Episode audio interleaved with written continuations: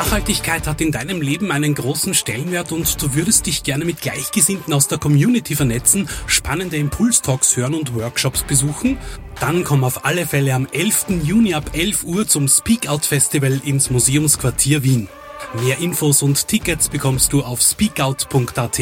Speakout 2024, ein Event von Kurier und Futurezone.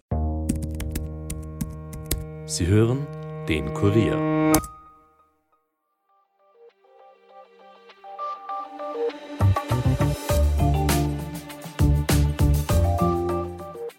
Bund, Länder und Gemeinden haben sich auf einen neuen Finanzausgleich geeinigt. Die Verteilung der Steuereinnahmen für die nächsten fünf Jahre, also von 2024 bis 2028, wurde am Mittwoch im Ministerrat beschlossen. Erstmals gibt es im Finanzausgleich einen Zukunftsfonds, in dem zusätzliche Mittel für Länder und Gemeinden an konkrete messbare Ziele geknüpft werden. Wie das konkret funktionieren soll und in welche Bereiche das Geld fließen soll, darüber sprechen wir heute mit dem Kurier Innenpolitikredakteur Michael Hammerl. Mein Name ist Angelika Groß. Es ist Donnerstag, der 23.11. und ihr hört den Daily Podcast des Kurier.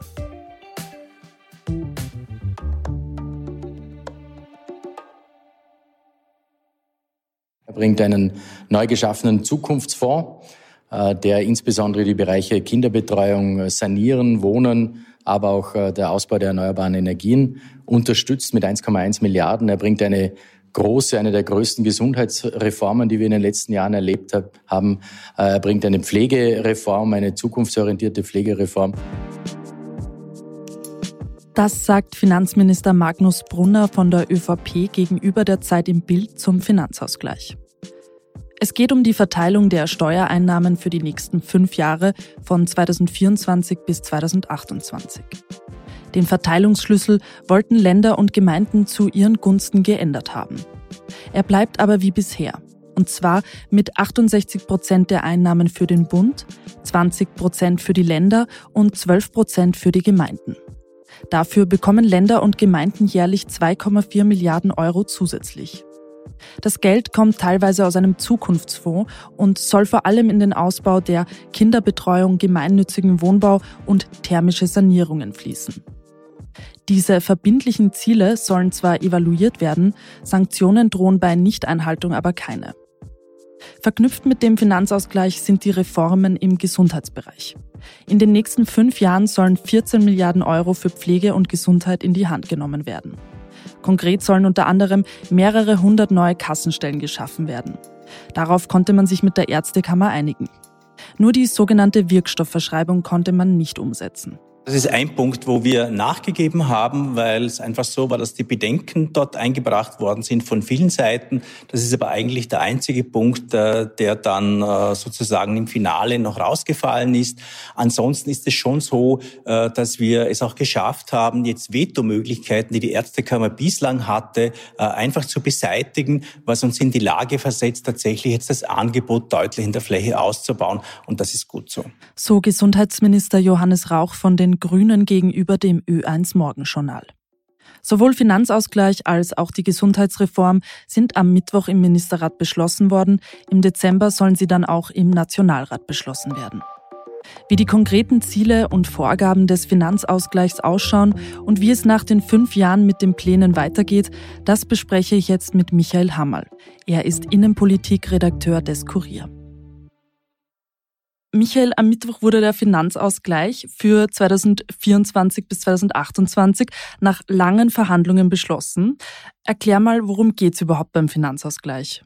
Ja, der Finanzausgleich, der legt grundsätzlich fest, wie das Steuergeld, das der Bund jedes Jahr einnimmt, auf die Bundesländer und auf die Gemeinden, also auf alle Gebietskörperschaften aufgeteilt wird.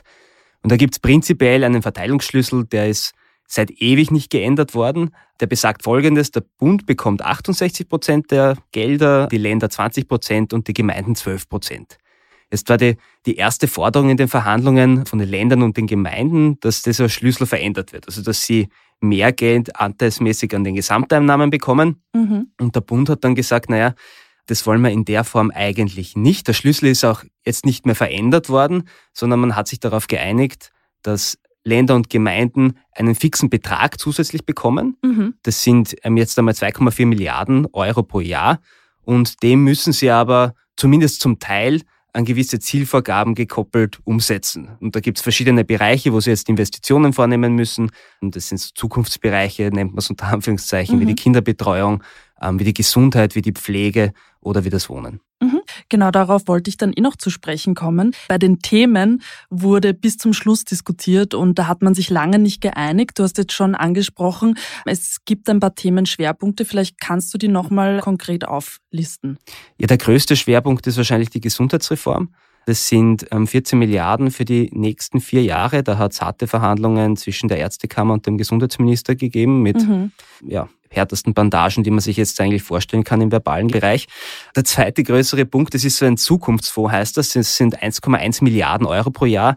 Der ist in drei Themenbereiche untergliedert. Das ist einerseits die Kinderbetreuung, für die es einen fixen Betrag gibt. Das ist andererseits das Thema Wohnen und Sanieren und drittens, klarerweise ein Wunsch der Grünen, das Thema Klimaschutz mhm. und Energie. Ja, und äh, was dann noch so mitschwingt, das ist jetzt allerdings keine Schwerpunktsetzung mehr. Es, es soll auch mehr Transparenz geben ähm, im Gesamtumfang des Finanzausgleichs dann. Du hast das jetzt gerade erklärt, eben Zukunftsfonds. 2,4 Milliarden Euro gibt es da jetzt extra aus diesem Zukunftsfonds für Länder und Gemeinden. Da soll eben ein großer Bereich in die Kinderbetreuung fließen.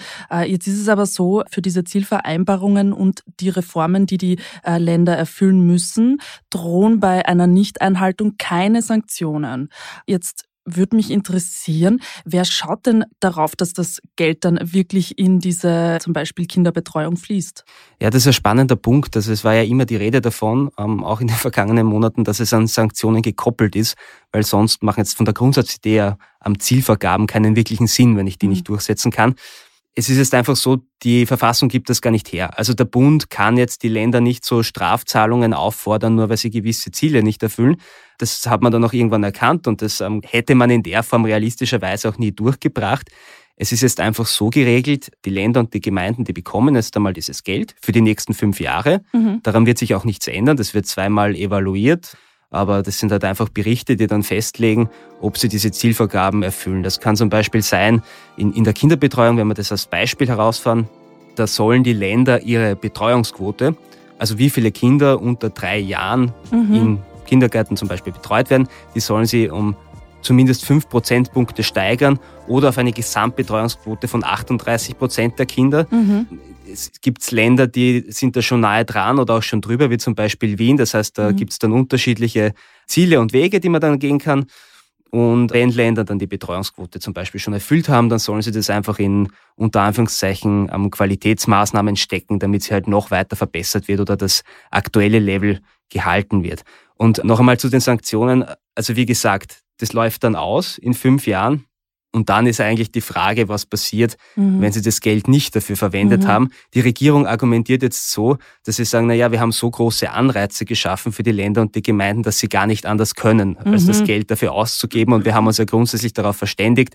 Die Wahrheit ist, am Ende des Tages werden wir in fünf Jahren 2028 eine andere Regierung haben, einen, möglicherweise einen anderen Finanzminister, das wissen wir noch nicht und dann wird wahrscheinlich wieder neu verhandelt, ähm, wie dann Geld verteilt wird und ähm, was die Konsequenz daraus ist, wenn jetzt zum Beispiel ein Bundesland sich nicht an den Ausbau, zum Beispiel beim Thema erneuerbare Energien, wo es auch vereinbarte Ziele gibt, ähm, gehalten hat. Ähm, das sehe ich äh, viel kritischer als die Kinderbetreuung, dass da weniger passiert, wenn zum Beispiel eine schwarz-blaue Regierung kommt. Ein total spannender Punkt, äh, über das möchte ich dann später noch mit dir reden. Jetzt möchte ich aber noch über eben diesen großen Brocken, die Gesundheitsreform sprechen. Mhm. Da sollen ja eben 14 Milliarden Euro für Pflege und Gesundheit in die Hand genommen werden. Und zwar konkret sollen unter anderem mehrere hundert neue Kassenstellen geschaffen werden. Das klingt klingt, finde ich, in der Theorie super und das bräuchten wir auch. Jetzt ist aber die Frage, wo sollen denn auf einmal die ganzen Ärzte und Ärztinnen herkommen? Wird ja auf einmal nicht mehr davon geben, oder? Ja, die, die grundsätzliche Annahme ist schon, dass diese Ärztinnen und Ärzte schon im System sind, aber eben dort, wo sie derzeit besser verdienen, zum Beispiel in einer Wahlarztpraxis oder in so einem dualen Modell, wo sie einerseits im Krankenhaus arbeiten und dann nebenbei eine Wahlarztpraxis betreiben. Mhm. Jetzt, das Ziel ist auch da, man will Anreize setzen, damit Ärztinnen und Ärzte in der Allgemeinmedizin einfach im niedergelassenen Bereich am Land eine Praxis aufmachen. Das einerseits über das Modell, dass man mehr Ambulatorien macht, also mehr Gruppenpraxen und andererseits soll es dazu auch zusätzliche Förderungen geben. Von 100.000 Euro Bonus war da die Rede, wenn man eben in so einem Bereich eine Praxis aufmacht. Ob das wirklich das Problem löst, das können wir jetzt noch nicht vorhersehen. Mhm. Der Gesundheitsminister war da sehr zuversichtlich. Ja, andere Geschichte ist, wir haben natürlich auch da einen gewissen Braindrain an ausgebildeten Medizinerinnen und Medizinern, die ins Ausland wechseln. Auch da soll das äh, möglicherweise ein Anreiz sein, dass die halt in Österreich bleiben und dann da in den niedergelassenen Bereich am Land gehen zum Beispiel, wo die Versorgung nicht so gut ist. Mhm. Wie zufrieden ist eigentlich die Ärztekammer mit der Gesundheitsreform? Die Ärztekammer ist mittlerweile, glaube ich, halbwegs zufrieden. Sie haben eigentlich die zwei wichtigsten Punkte, die sie am heftigsten kritisiert haben, jetzt gegen Ende und wirklich gegen Ende, das waren die vergangenen zwei, drei Tage noch ausverhandelt. Da war das eine die sogenannte Wirkstoffverordnung. Mhm. Da wollte das Gesundheitsministerium eigentlich verordnen, dass in Zukunft keine Medikamente direkt mehr verschrieben werden, also keine gewissen Marken, sondern mhm. Wirkstoffe. Dann kann man zum Beispiel die sogenannten Generika, die einfach denselben Wirkstoff haben, auch aushändigen als Apotheke. Das hat die Ärztekammer ausverhandelt. Da hat sie ein bisschen Angst gemacht und gesagt, ja, Stichwort Qualitätssicherung, ob das dann noch hält. Also die spielt da immer recht gut dann mit der, ja, soll man sagen, mit den Ängsten der Patienten. Mhm. Und das Zweite war, der Gesundheitsminister wollte eigentlich, dass die ähm, österreichische Gebietskrankenkasse dann Einzelverträge für Ärzte, für neue Ambulatorien und Kassenstellen ausverhandeln kann. Auch da hat sich die Ärztekammer erfolgreich gewehrt und das geschieht jetzt nach wie vor mit Einbindung der Ärztekammer. Was sie nicht mehr hat, sie kann kein Veto mehr einlegen, wenn irgendwo Ambulatorien errichtet werden grundsätzlich. Also wenn das wer machen will, dann kann die Ärzte. Und dagegen geht sie auch nach wie vor vorher.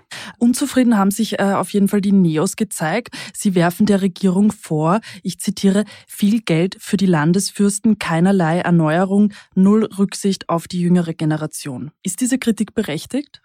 Ja, ist immer eine Frage der Perspektive, würde ich sagen.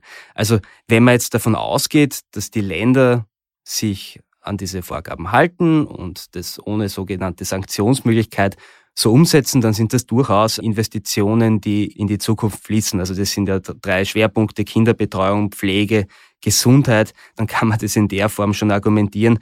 Ich meine, was Tatsache ist, im System gespart direkt wird jetzt nicht. Und das ist ja auch der Hauptkritikpunkt der NEOS immer wieder, dass man sowas an strukturelle Reformen koppeln sollte, dass andererseits auch einfach geschaut wird, wo könnte man im System einsparen, wo sind Doppelgleisigkeiten da und Stichwort Doppelgleisigkeiten, weil da kommt man dann zu einem weiteren Punkt. Genau dafür hat sich die Regierung jetzt überlegt, dass sie eben bei der Transparenz was machen und diese Transparenzdatenbank, die schon besteht, ein bisschen ausbauen. Mhm. Du hast es vorhin schon angesprochen, dieser Finanzausgleich, der gilt jetzt eben bis 2028.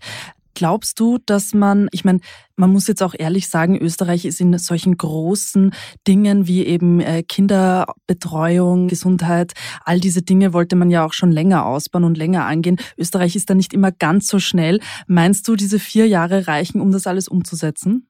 Grundsätzlich hat man sich ja jetzt auf Zielvergaben und Ziele geeinigt. Das heißt eigentlich, wenn diese Anreize stark genug wirken, müsste es schon so sein, dass sich die Länder an die Vorgaben halten und zum Beispiel bei der Kinderbetreuung diese Quote wirklich erfüllen. Aber ob das, das habe ich schon angesprochen, auch bei Themen wie der erneuerbaren Energie dann wirklich funktioniert, das soll ja pro Jahr immerhin um einen Prozentpunkt ausgebaut werden. Und wir kennen die Diskussionen über Windräder zum Beispiel in Kärnten oder auch über Österreich oder grundsätzlich ist überall, wo momentan schwarz-blaue Regierungen am Werk sind. Ja, dann könnte es ähm, bei der einen oder anderen Zukunftsinvestition durchaus schwierig werden. Und die andere Frage, um noch einmal über diese Transparenzdatenbank zu sprechen, auch da ist die Frage, ob sich die Länder dann wirklich an diese Vorgabe halten. Die gibt es seit zehn Jahren. Ich meine, die Regierung sagt, mhm. jetzt wird sie erneuert, technisch neu aufgesetzt. Ähm, es soll alles einfacher werden und Wer jetzt eine neue Förderung einführt, der muss sofort abgleichen, im Vorhinein noch abgleichen, ob es die nicht schon gibt. Und damit will man Doppelgleisigkeiten vermeiden. Und damit soll auch da irgendwie im System eingespart werden. Ob das wirklich funktioniert, weil es war bis jetzt schon die Disziplin, das mm, einzumelden, mm, eher mm, überschaubar. Mm. Das werden wir dann sehen. Und vorhin hast du auch schon angesprochen, einen ganz spannenden Punkt, finde ich, nämlich, was ist denn, wenn es innerhalb dieser Zeit, dieser Periode 2024 bis 2028 jetzt womöglich einen Regierungswechsel gibt ähm, und eben dann einen ganz anderen äh, Finanzminister gibt? Könnte der zum Beispiel diese ganzen Vorhaben, diese Ziele wieder zunichte machen?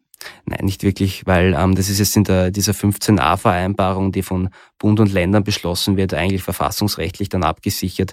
Und da kann der Finanzminister dann nicht einfach hergehen und drüber fahren und sagen, jetzt verteilen wir das Geld so oder so neu. Also das müsste dann die kommende Regierung wieder mit den Bundesländern ausverhandeln. Und es war jetzt ein einjähriger, schwieriger, komplexer Prozess. Ob sich das wirklich jemand so ad hoc antun würde, hm, glaube ich eher nicht. Ich glaube eher, dass schwierig wird, erstens, dass man den Gemeinden das Geld wieder wegnimmt. Man muss dazu sagen, ähm, diese Beträge werden alle valorisiert, also an die Inflation angepasst. Also es bleibt wahrscheinlich gar nicht bei den 2,4 Milliarden, die steigen auch noch sukzessive pro Jahr.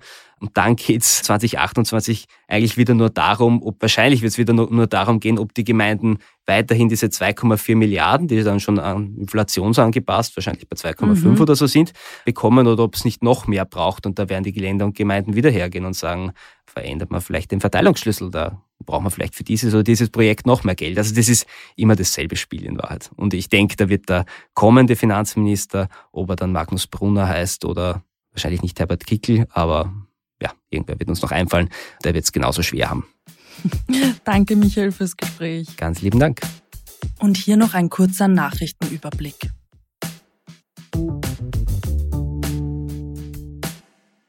Wer in Armut aufwächst, spürt die schlechteren Startbedingungen noch im Erwachsenenalter. Schlechtere Bildungschancen, geringere Möglichkeiten am Arbeitsmarkt und damit verbunden ein niedrigeres Einkommen sind nur ein paar Beispiele, womit in der Kindheit von Armut Betroffene später zu kämpfen haben. Kinderarmut kommt aber auch den Staat teuer. Einer heute präsentierten ÖECD-Studie zufolge 17,2 Milliarden Euro jährlich. Und für WIFO-Chef Gabriel Felbermeier gibt es für die heuer besonders schwierigen Lohnverhandlungen in der Metallbranche keine Lehrbuchlösung. Diese Verhandlungen sind Verteilungskämpfe, da gibt es nicht die Empfehlung der Wirtschaftswissenschaften, sagte Felbermeier am Donnerstag im Club der Wirtschaftspublizisten in Wien. Erneut sprach sich der WIFO-Direktor für eine Adaptierung der in Österreich verwendeten Benja-Lohnformel aus. Damit war's das für heute von uns. Wenn euch dieser Podcast gefällt, abonniert ihn bitte auf Apple Podcast oder Spotify und hinterlasst uns eine Bewertung. Ton und Schnitt von Aaron Olsacher, produziert von Elias Nadmesnik. Mein Name ist Angelika Groß. Ich wünsche euch einen schönen Feierabend und hört doch auch morgen wieder rein.